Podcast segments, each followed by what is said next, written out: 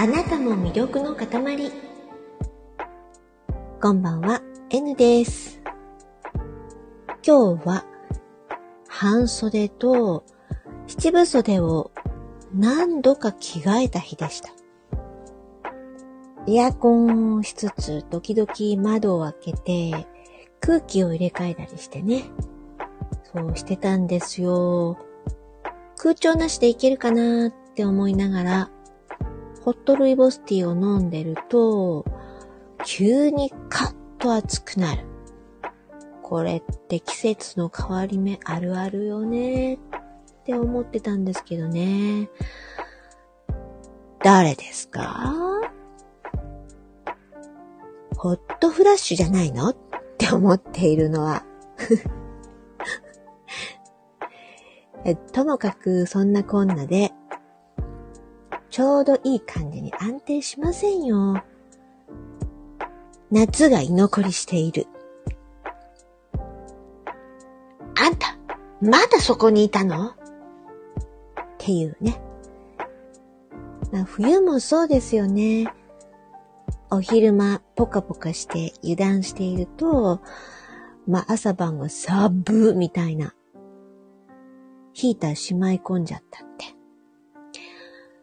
夏と冬はね、引き際が不器用ですよね。秋と春がふわっとやってきてるのに、ウィスって挨拶したっきり退場しない。なんなら、一緒にどうすか？って相席を進めて来るのよ。来るんですよ。そう、だからできる限り居残っていたいんでしょうね。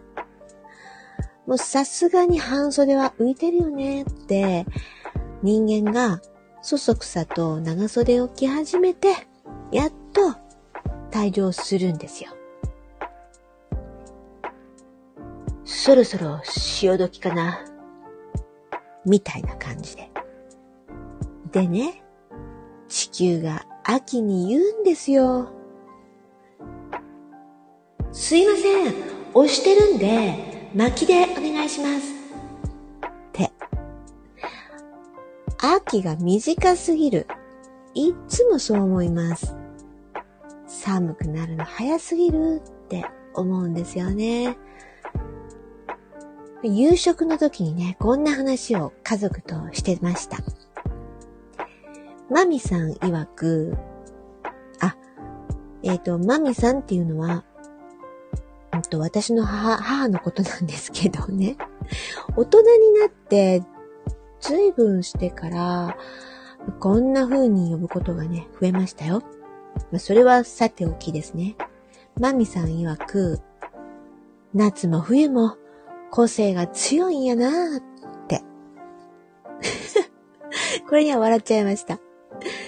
でね、でもこういうね、こういう返しをさりげなくスッとやってくれるマミさんは、まあ、いい母親なんだな と、この頃思えるようになりました。お風呂上がりは、まだまだ熱ってなりますからね。でもエアコンはほどほどに。冷たいドリンクもほどほどに。胃腸は秋を感じ取っています。これからあと静かで豊かな夜となりますように。